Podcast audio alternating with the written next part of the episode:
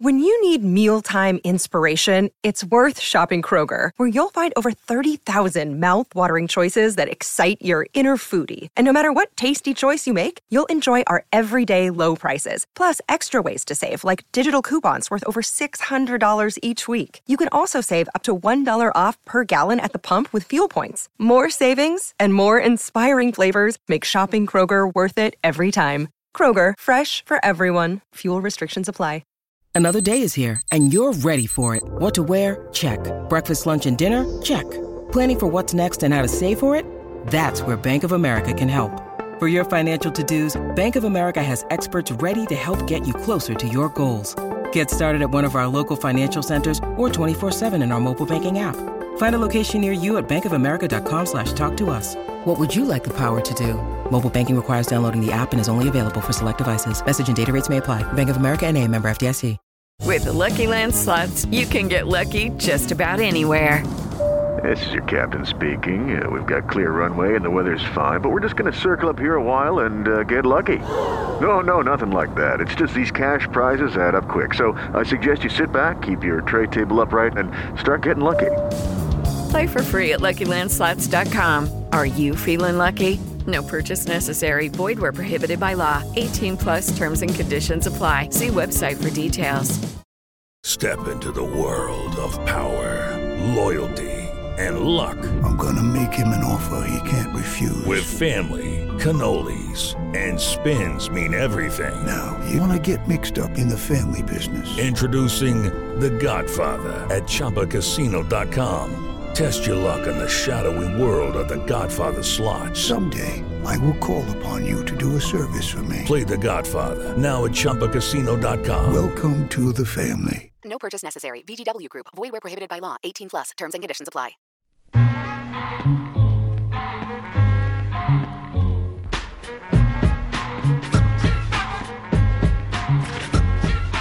Welcome, everyone, to Rock M Nation Podcasts.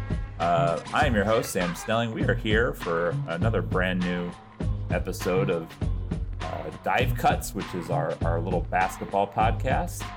Um, we are on season five, episode 19 already.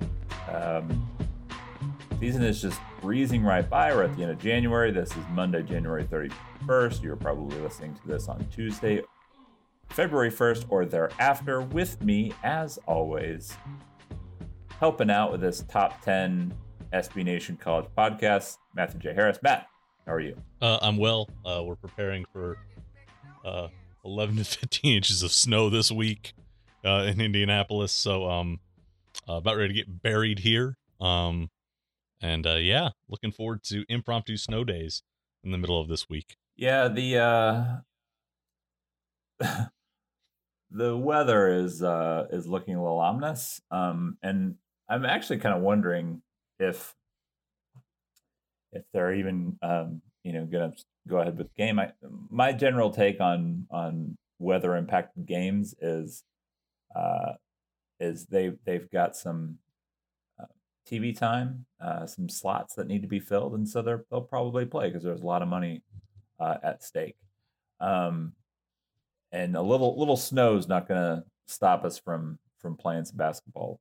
Uh, but uh, you and I just watched a a week of Missouri basketball. Uh, last we gathered, um, they had uh, lost a close road game uh, to Alabama after uh, beating Mississippi on the road. We knew going into last week that it was going to be a sort of a tough um, week to to find a win. You're hosting Auburn at home uh, and going to Iowa State on the road. Little did we know that the home game against Auburn would turn out to be the much closer basketball game. Uh, although, you know, far far be it for me to remember a, a game getting away from Missouri and Ames.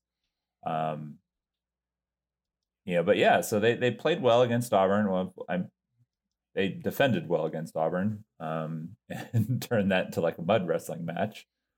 Uh, and and did really pretty well up until like the wheels kind of came off um, with about 16 minutes to play in the second half uh, at Iowa State. So, do you have any supreme takeaways from the the week that was? Um, the defense is giving them a puncher's chance for stretches of games now. Um, which is it for Cuonzo. That's it, it, It's vaguely reassuring that that one of his hallmarks of his programs are, is kind of trying to make an appearance there. Um, it's just really really hard for this team at this point to to really sort of sustain that sort of level of intensity uh, for quite a while. They tried it Tuesday. Um, you saw what happens when that uh, does hold up for 40 minutes. They did a fantastic job with the scout and with executing it against uh, Auburn and, and really a team that plays with good pace. Their modified flex offense is is really tough to stop. They did a nice job, I think, putting a guy like Jabari Smith in spots on the floor where he doesn't like to operate. Um, Thought they did a good job selectively playing with pace off their defense to try and flatten out Auburn before they could get set. Um, it was a good game plan. Um, so I think that that and to see them execute it and and in the sort of environment that you know is all too uncommon in Columbia uh these days it was it was good to sort of see all those pieces come together um we can talk about the timeout in Broglio in a minute but um, just I think overall you have to be heartened by the effort there. That could have been a regression game coming off of a tough loss at Bama, but they geared up. They got a, a, an otherwise solid performance, and then in Ames, um, that's a bad matchup for Missouri. The way Iowa State defends, what they want to do, and how Missouri's base offense is sort of built is a bad fit for a team that wants to eat you up on side ball screens. And a lot of Missouri's offense is inside ball screens. Um, so that was a bad matchup there. Um, Iowa State had the scout nailed on Kobe Brown um, and on Amari Davis. Javon Pickett uh, was not available for long stretches after appearing to uh, bang his head. And it's, I think, as you said pre pod, it's problematic when Javon Pickett being absent uh, causes your offense to be that poor for long stretches. So um, defensively saw some improvement, but offensively, this this team is just so limited, and last week only reinforced that. So uh, a mixed bag, so to speak. Yeah, I mean it is nice, uh, and I think one of the things that you know, kind of going into the season, that uh, I you know I don't want to say made us positive about the future of the team. I think we were pretty realistic that this team was probably going to be pretty limited um, you know, but if you're looking for reasons to hope, it was like, well, you know, Cuonzo Martin has always sort of fielded uh, really pretty good defensive ball clubs. Um, and then they just came out for like the first, you know, three quarters of the games that have been played so far, and we're just not good defensively.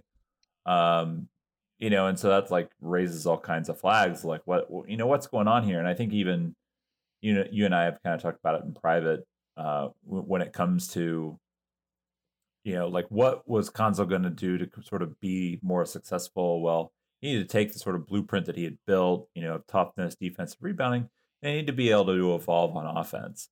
And I feel like as he's evolved on offense, they've lost this identity of being like a blue collar defensive team and, and really defending teams well. Um, you know, and, and I just don't think that he's really quite had a uh, you know, a good, consistent defensive team since he's been here. As I pull up the adjusted defensive numbers, they were 43rd his first year, 51st, 71st, 57th, and now they're 130th. And so my my sort of thought going into the year was if they can field a top 100 level defense, you know, top 75. So their worst team was in year three at 71st. Um, if they're able to do that uh, and I think they have, they've got enough things that they can do offensively to to at least be respectable. Um, you know, not not as bad as they were in the non-conference schedule. Um, so you know, it's sort of interesting to see like maybe some of those light bulbs kind of going off and um, you know, and and things improving on that side of the ball. It's still not quite you know where it needs to be and, and not quite good enough. Um, you know, but improvement is certainly happening in some degree. Yeah, uh, they're if you look at the conference only numbers on KenPom, they're third in effective field goal percentage defense, second in the conference for three point defense, fourth and two point defense. Um, they're 13th overall in efficiency. Uh, what hurts them is the fact they don't cause a lot of they don't create a lot of takeaways.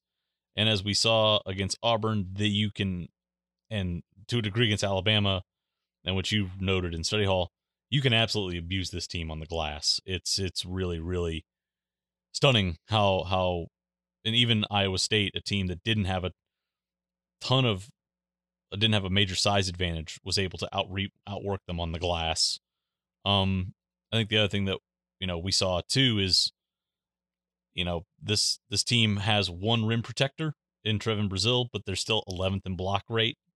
So there's this team can defend a little bit, I think, on the primary shot. They do a good job, I think, if they can load up. But man, if you get on the glass against them or you get to the cup, um, they're they might foul you, or you're going to be able to get a second opportunity. And it doesn't matter how well you defend initially if you're giving up eight, nine, ten second possessions a game, and teams are getting 11 more shots than you. Um, it, it's just hard to win games that way. So I think the primary defensive possessions have been have been better, but this team still has roster deficiencies elsewhere. Um, doesn't help too when we saw against Al, you know, against Iowa State when you're just when you're having so many turnovers, not even a lot of them live ball turnovers. When you're just giving away those kind of possessions, it just puts more pressure on that defense to hold up. So if this were a normal year where, you know, ball handling was average and they had even average rebounding, you might say, okay, there's some progress here. But this team, like you said in study hall, it just leaks possessions everywhere. And that that's just makes it hard even if you are doing a better job for the most part on defense. It, you, there's just the possession volume just gets so big that you can't overcome it. So uh, I think that that's sort of the lingering takeaway too. Well, I think it's kind of interesting. Uh, know, some I've got Missouri's KenPom page, and and one of the things that I've always liked about KenPom is, uh, you know, at least especially back when I was still previewing, uh, you know, Josh is doing a a good job of uh, you know previewing all the opponents. But one of the benefits of of doing a preview is you can actually just pull up a team page and see like what the depth chart looks like over the last five games. Uh, for that, Missouri, like Kobe Brown is playing like 79% of the minutes over the last five games at the five spot. Uh, you know, I guess you could debate whether he or Ronnie DeGray are actually playing the five. They interchange it a lot. Um, it's really, it's like but, we always say, but, who you are guarding? Ronnie DeGray is guarding centers. So I can say. Yeah, Ronnie DeGray guards more centers. Kobe Brown, you know, does guard more more forwards. You know, but but Kobe does guard his fair share of centers. And so you've got 43% of the minutes at power forward for Ronnie DeGray, uh, 79% uh, at center for Kobe. And, and like Kobe's listed at six eight. I think that's a stretch. Ronnie's listed at six six. That seems about right. Yeah. And so you're just asking like just two undersized guys and guys that were probably more at home to to being in that more kind of combo forward role um, to you know guarding bigger dudes and and so and that that slides down all the way down the lineup. So it's uh, as as we said before, it's it's one of the deficiencies of the roster is you know, and you look at like who they uh, they tried to kind of bring in the off season with, um, you know, at least with freshmen, and one of those freshmen is already gone, and that, he was one of the guys who actually had good, uh, you know, size for his position. Uh, and you know, Trevon's kind of the same way. Like Trevon's like a six nine, you know, combo forward. Uh, you know, Brookshire's a little under undersized at, at the the combo guard spot, but uh, you know, Yaya's got solid size at six eight or six nine, and um, so yeah, I mean, I I think uh, I think part of it is the roster construction. And, you know, Cuonzo's really kind of in his in his history had a, had a lot of big dudes on his roster, and and he just doesn't have that with this roster. Yeah, yeah, and if you looked at that page too, like people say, oh, Kobe Brown's got a 20% defensive rebound rate. Eh, this is why I wish we had like second spectrum stats, which they have in the NBA, because you can measure contested rebound rate. Like you, uh, this is not a, a slight at Kobe because somebody's got to go get him, go get the ball. But teams bail out on Missouri at times too, just to keep them out of transition to set their defense. So Kobe can get some uncontested boards and kind of juice that number a little bit. I'd be curious what the roster's contested rebound rate looks like. I'm sure it would not be good for a lot of them. Like DaJuan Gordon's actually a pretty good rebounder for a guard at about 13%, 14% on the defensive glass. Um, Ryan DeGray's round average, probably around like 12%. Everyone else is meh. Like it's, there's just not a lot of, and that was sort of a thing that you could at least sneakily count on the last couple of years was Missouri's guards were pretty good rebounders the last couple of years. So they could Yeah. sort of, Dru and Mark. Dru and Mark, yeah. and, and if, so Tilly went and sat, and really even even X X was a, a X would stick his Uh, nose in and despite despite his uh, Frame. his frame was actually a pretty good rebounder. Yeah. So the like when Tilly would go to the bench last year and maybe you had to play a little smaller, you still had three guards on the floor that could go get you 50-50 balls, especially long rebounds.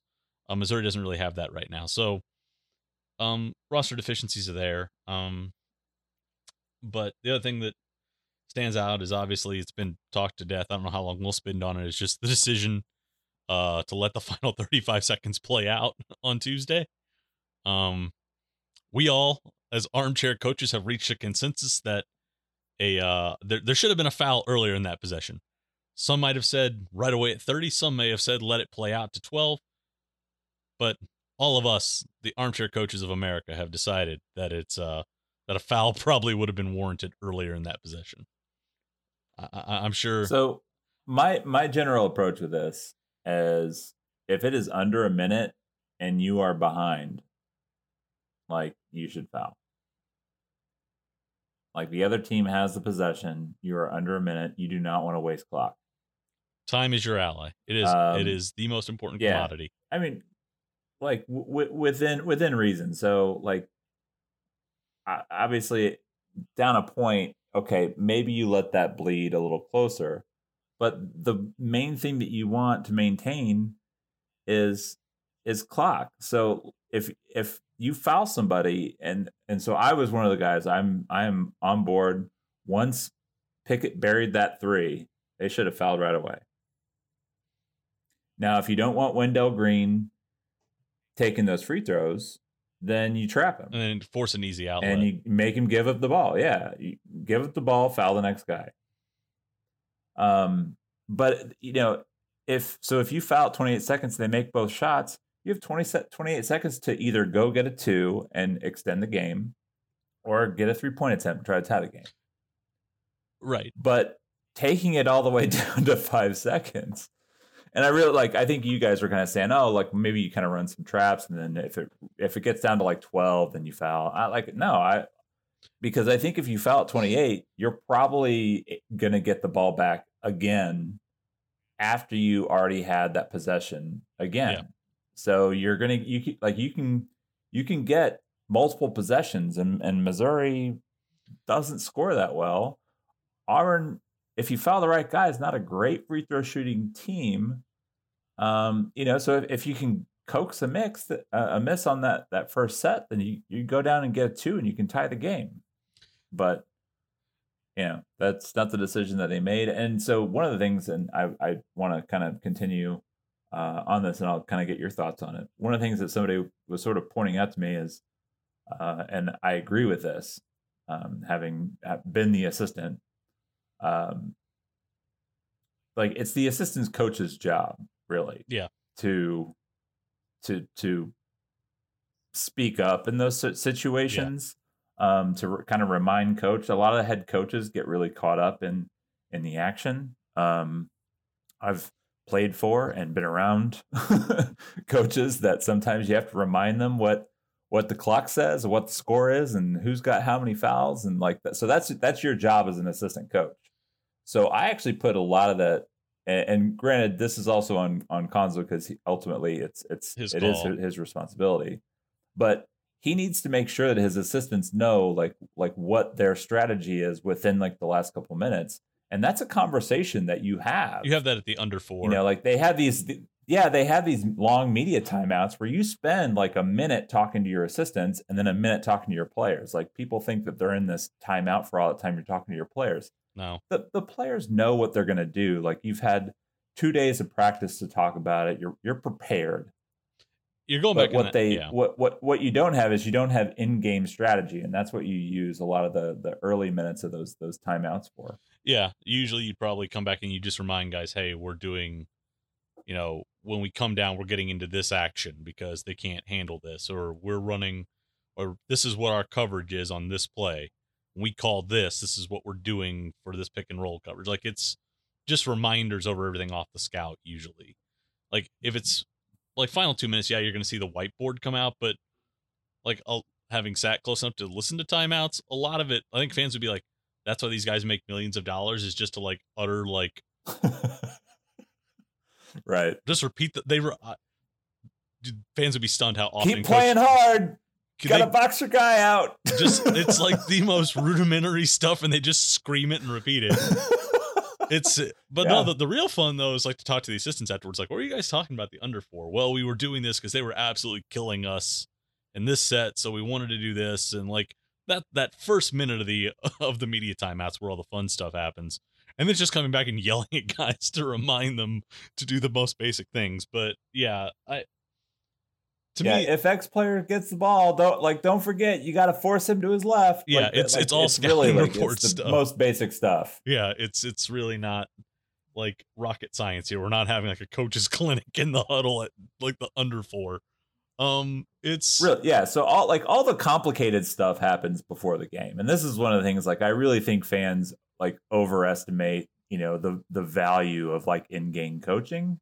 Um, you know, because there's not a lot that you're actually doing, like in the game, other than yelling at guys and trying to remind them of what you'd already talked about. the best thing was when, if you Um, could ever see the whiteboard from pregame because that's where like it's all scouting notes. It's like all filled with like the most fundamental scouting like you probably the guys probably went through walk they had film they went through a walkthrough. Maybe you printed out a one or two page scout for their guy maybe depending on what program you're in and then you'll walk in you may just see a bunch of crap scrawled on a whiteboard. It's all that stuff is happening before but when they get out there it's like hey we're just gonna kind of roll with it we're just gonna remind you. But in that final like timeout situation i would have maybe wanted to trap a little bit or at least try and trap off the first inbound just to see if you catch them a little bit because missouri had been they'd kind of they'd selectively ramped up ball pressure. Like the pickup point at times is around half court. I maybe would have thrown on the trap just to see what they do with it but then drop out of it quick. Like maybe if you get a pass at the corner you trap it but then you're bailing out and you're fouling. Or if you get a timeout call and they go and they get to the midline maybe you trap off that first inbound if you get it to a corner. Like if you got an easy trap take Yeah. it but or you're trapping to do what you said which is you want to give an easy outlet to a crappier free throw shooter. Um if you feel like you think you can get the tr- the turnover um maybe you try and take it down a little bit to 10 or 12 because I get why Missouri did it because they were having success in transition, flattening out Auburn and beating Kessler down the floor, so they weren't having to make rim finishes with a guy there in the paint in the restricted area. So I get I, I get all that rationale, but I think that where I get lost is the idea that like, okay, we're gonna take it down to five. We've been getting like somebody on the stat sheet, like somebody, whether it's the ops guy or one of the stat the assistant should be going, uh, coach, they're like plus 12 on us on the defense, on like the offensive glass. They're killing us. Like, we're, Yeah. we're not going to get the, you know, we need to, I get what you're saying here and it makes sense, but are we even going to get the rebound for one? And say you're getting the ball off the glass at five. You got to secure, you've got to now push and sprint to your lane. Like, five seconds is a tight window for that. Like, if you take it down. So that to me was the where the breakdown happened. Like if there had been 50 seconds left and you're going to try and get the board with 15 seconds, maybe you play it out because you're going to have a, some wiggle room on that. But where they were with just the amount of time left didn't make sense. I, especially when you're getting killed on the glass, and I think they had Brazile on the bench for that. They had Brazile out for that, so you have an undersized lineup on the floor anyway. So it just it didn't make a lot of sense there personnel wise.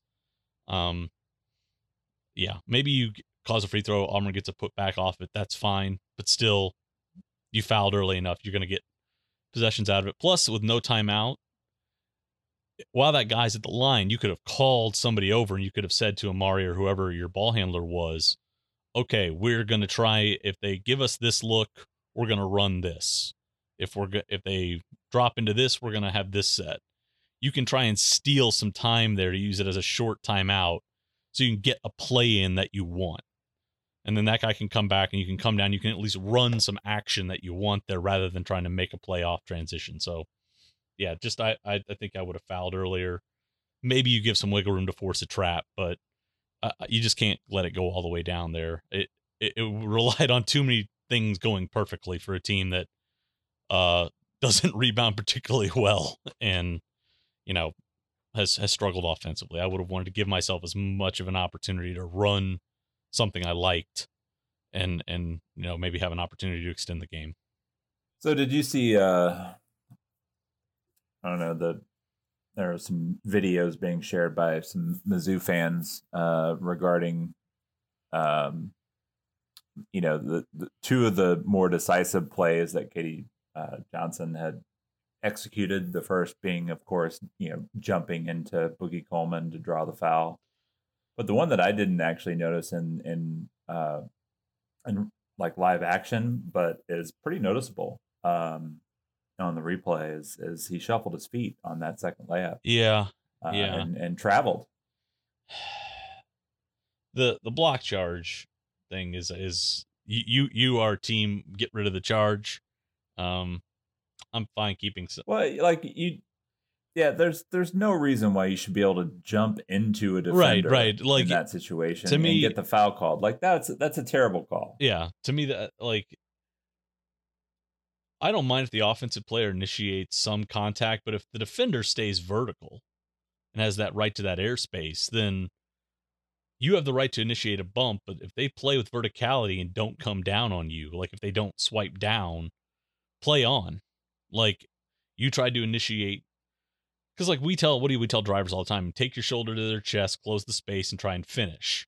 Like that's fine. We tell guy we tell offensive players we drill them on that. But if the defender stays straight up, let it go. Like we're making basketball plays here. And if KD converts that, what you know, if that goes in, great. Don't give him the foul. You made a tough finish, man. Good for you. Now now get back and defend. Um I saw the shuffle one.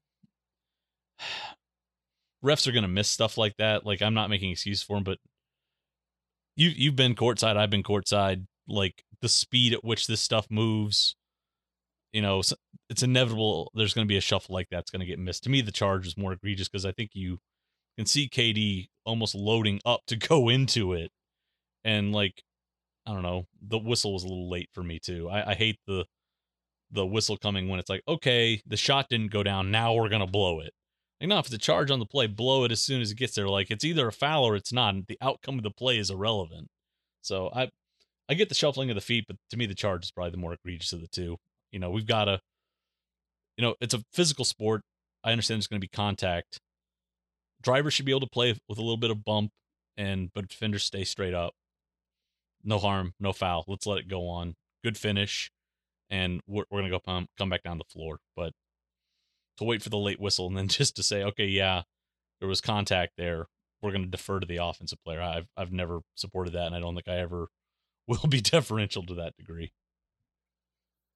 Yeah, and and one of the reasons why I will always like try to refrain from really like pinning games on the rest. Like I I will say the officiating uh, and that Alabama game was was horrific. It was not good. Um, I thought I thought overall, I mean, uh, like look, they they missed calls on both sides. Um, it sucks uh, that they you know missed some calls from Missouri down the stretch, uh, and and it and it you know benefited Auburn.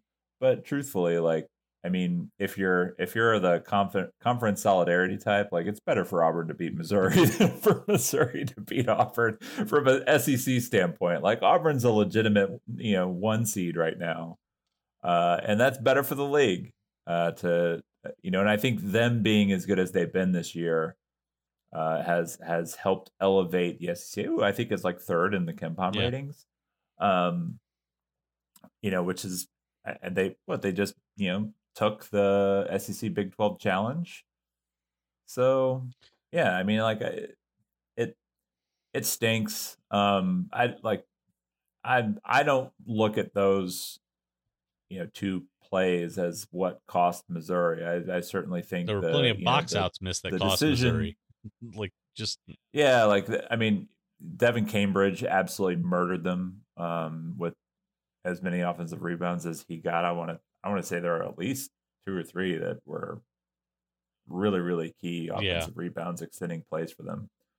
Um, Devan Cambridge had nine offensive dude, rebounds, Like I much and respect, zero defensive rebounds. much respect to Devan that? Cambridge getting out doing the work there. That guy, he he he he boards. Uh, he's got a pretty elite uh, offensive rebound rate. I think he did kind of the same thing to Oklahoma. Yeah. Had some really kind of key offensive rebounds. he did it but- against Alabama. uh, too. you know, that, look, that guy, I- that guy just works his ass off on the glass. So I, I'll give I'll give him props and as much love as possible. That as an if you were neutral, it was it. I love watching guys who work that hard. Like just it's there's something about like guys who show up and want to do that kind of work. And there's an art to it, and you know understanding angles and how it comes off, and you know being that competitive. So props to him. and the guy's like a, a junior too, right? Yeah, like yeah, he's got he's got another year left. But this was, he's been in the starting lineup and I, I guess, now back out of it. yeah, I think this is just a stretch where to, you know, it's been written about by other outlets. You know, you, you let a game go against A and M, you let a game go against Bama where you had a, a chance against Auburn. I don't really throw the Iowa State game into that mix. You know, Missouri was leading, but the game flow in that was pretty weird. Um, I never felt like Missouri. Yeah, that, that- even even if they were able to sort of maintain uh like a within striking distance and not let them kind of open it up the way they did, I still don't think that's a game that that they were going to win. No. I you know like Iowa State was always going to make a few extra shots. and, and I thought Iowa State did a good job countering everything Missouri wanted to do. I, I thought you know that you Missouri found some traction like between the ten minute and the the ten minute mark and the under four timeout. Iowa State came out of that media timeout just snuffed out what Missouri was doing. Missouri went away from some side ball screen action to running. I think it's usually like I think it's a square, like a corner of a square that they hold up when they run it. It's basically a middle ball screen with a pick and pop action. Iowa State just started trapping the middle ball screen, and it was like, okay, we can't run that anymore. Um, and then just the 8-0 run before the break, and Iowa State kind of figured out what Missouri wanted to do offensively. They were trapping uh, and Kobe wherever he wanted to get the ball in his spots. Missouri wasn't able because of the icing action that Iowa State runs on the side. They couldn't really get Amari turning toward the elbow out of the slot. Just there was no Javon Pickett there to kind of be a release valve. You know, when the offense is relying on DaJuan Gordon hitting jumpers, Jarron Coleman, you know, right, you know, wriggling his way to the bucket and Ronnie DeGray, you know, piecing some stuff together. That's just not a solution for, you know, getting a win in Ames. So I, I didn't feel like that was a game that really got away from them. But you know, A and M, Alabama, and Auburn, you flip two of those results. You know, A and M and Alabama at the very minimum. You know, it's a 500, a team that's at 500 overall, a team that's at four and three in the SEC, and you know, going into a, a softer stretch, we can talk about Florida and and you know the return date to A and M, but you flip two of them and suddenly you're looking at a team that's coming into the home stretch with a chance to look at 500 you know overall and maybe get to seven eight wins in conference so you know the last two weeks have been Yeah, you're you're you're pulling as we like to call it a a, a Frank Martin. yeah yeah you are you are you are now annoying the living crap out of all your colleagues. And the worst part is your your net rating is so bad that even if you're playing better you're still a quad three loss on their resume.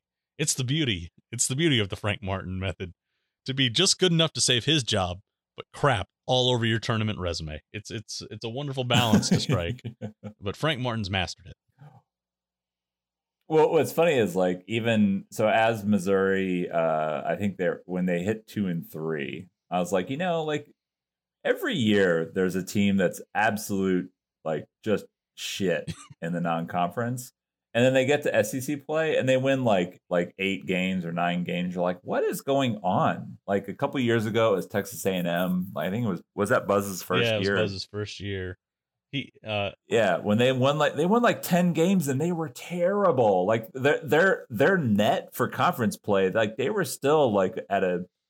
Uh, they were like 117 in say, Kim like, Palm when they got to the end of that year. They Yeah. they were 10 and 8 in Well, conference and 117 in KenPom.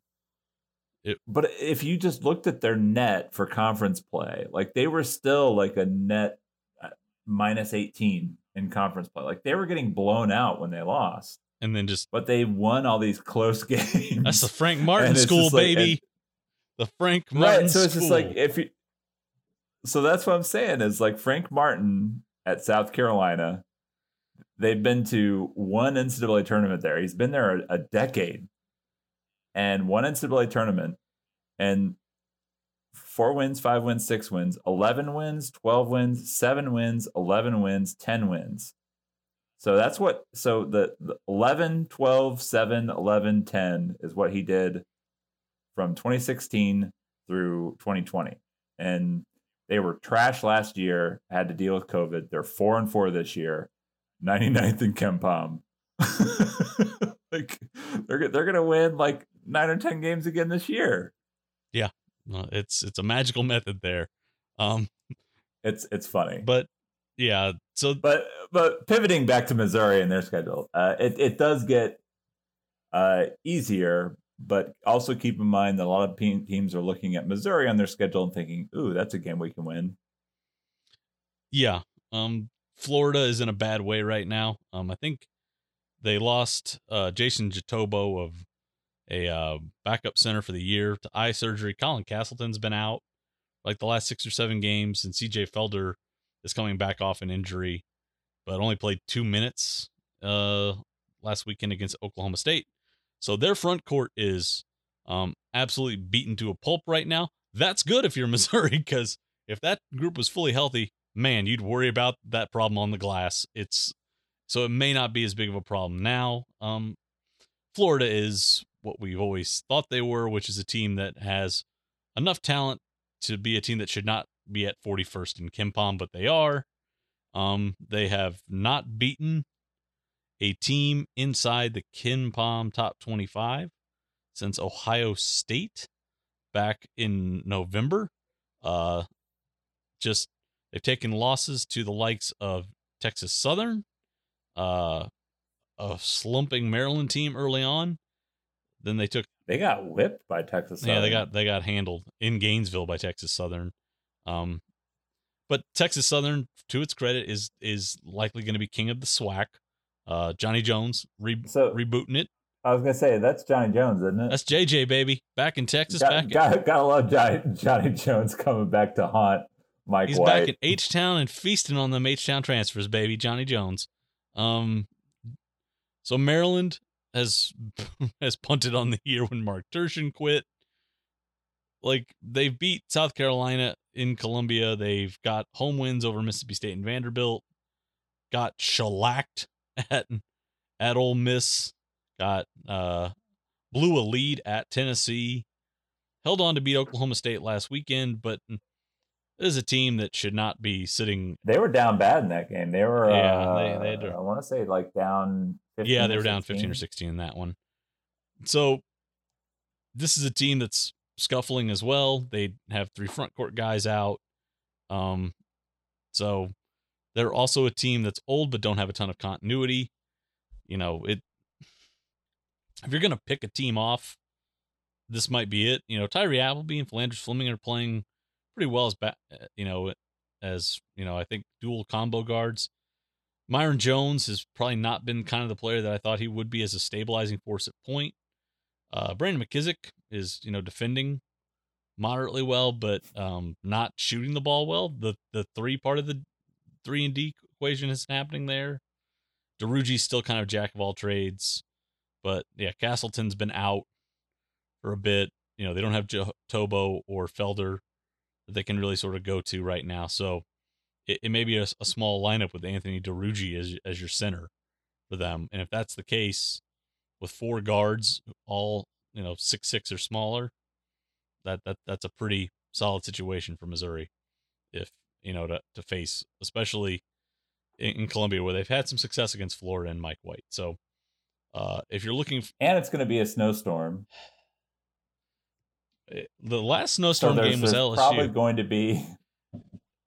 Yeah, there's probably not going to be a lot of people in the building, but uh, Missouri's used to that. Florida's not. Yeah.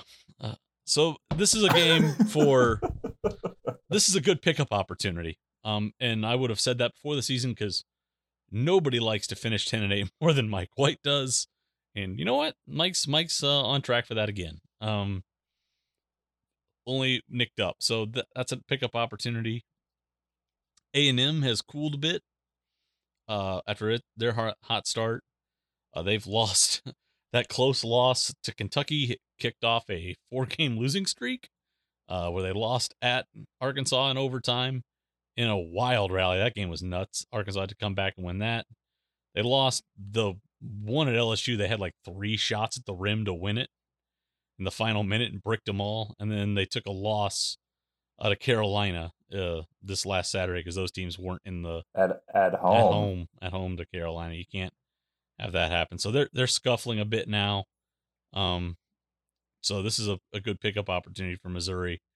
If you know, we'll see if if the if they get the same kind of hot start they did, but you're right. This is a week where you got to pick up a win. The the conditions are right. Two teams that are kind of stumbling a bit. One that's ha- that's seen its momentum cool off, and one that's got injuries that kind of level the playing field for you personnel wise.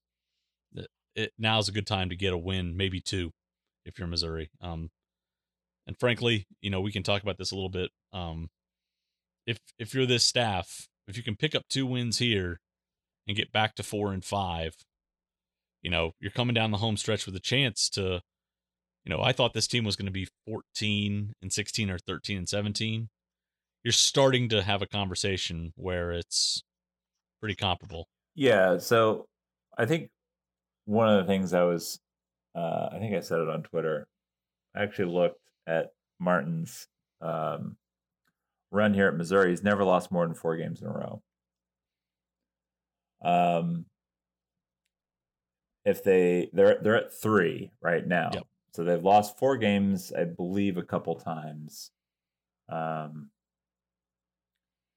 they lost three games twice in a row in in eighteen. Uh, they lost four games in nineteen. Four games in twenty. Uh, and three games in twenty-one. So that's the most that they've they've lost is is basically four games. Uh, so far this year, like this is the longest losing streak that they've been on. I mean, it's been ugly, uh, but they've always kind of found a way to to bounce back and get a win. Now it helps when you're coming off Wichita State and you get to play Paul Quinn. Um, or coming off Liberty you know, and it you helps get when Eastern you're Illinois. yeah, like it's easier to to like you know quell those um those losing streaks against bad opponents. Uh, you know, but they lost two games. They beat Alabama. They lost two games. They went on the road and beat Ole Miss. So they're at three losses now, and they get Florida at home and Texas A&M on the road. Uh, and if Cuonzo Martin wants to sort of you know make a case that uh, he should be the guy to lead this program into the future, uh, you have to win one of these two games. Like you cannot, you cannot be in year five and have your longest losing streak. You know, like I realize there's a lot of fans that are going to point to a whole lot of other things that you can't do in year five. Da da da da, and that's fine. Like I'm not, I don't necessarily disagree with that. Um, but if you're Cuonzo Martin and you're trying to make a case that you deserve next year, like you you can't be losing, you know, five, six, seven games in a row. Like you've got to stop this losing streak. Uh, and I I think either you got to beat Florida, or you got to beat Texas A and M. Um, otherwise, you know, like going on the road beating Vanderbilt at Vanderbilt's like I realize Vanderbilt's not great, but winning road games is hard. Yeah, like it's it's hard to win on the road. they've got really Uh, realistically you- six pickup opportunities here. They've got Florida. like yeah, you you got Ole Miss at home, like uh, in two Saturdays, and you don't think like they're not going to come in a little motivated uh, to to beat you after you just stomp them at their place. They'll be Um, healthy this time too. So, So like right, I, I think like that's when you're talking about okay, like how how do you survive the season? How do you you know find something to, to build upon? You got to go out and you got to find a way to win one of these two games. Yeah. Realistically, you've got Florida A and M. This week, like I said, they're they're both sort of struggling. You get Vandy, tough. It is a road game, but Missouri's done okay under Martin, kind of in in Nashville. You get Ole Miss at home. That's a sub 100 game in Palm. A little bit of a tough stretch, you know. You got to go. You get, but you do get Arkansas on a return game. Arkansas's looked vulnerable at times this year. Mississippi State has been picked off a couple of times. You get them at home, and then you get Carolina and Georgia at home. There are probably opportunities for four wins here. If you can get to six and twelve in this conference, you know, fans are going to say 12 and 19 is not great, but it if you can do that, you're probably going to have avoided getting into Kim Anderson territory here. Um, the other thing that if you're looking for how Missouri's going to finish, its KenPom rating has stabilized or gone up slightly because Missouri's had close losses against good teams. The way KenPom works in terms of you know Missouri's stabilized its point margin and it's getting the benefit of the you know the adjusted and adjusted efficiency margin by playing good teams.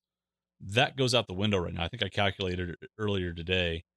If Missouri has basically the same scoring margin moving forward against this part of the schedule, it would drop 10 spots in KenPom. So, how Missouri looks during this stretch matters as much as the results too.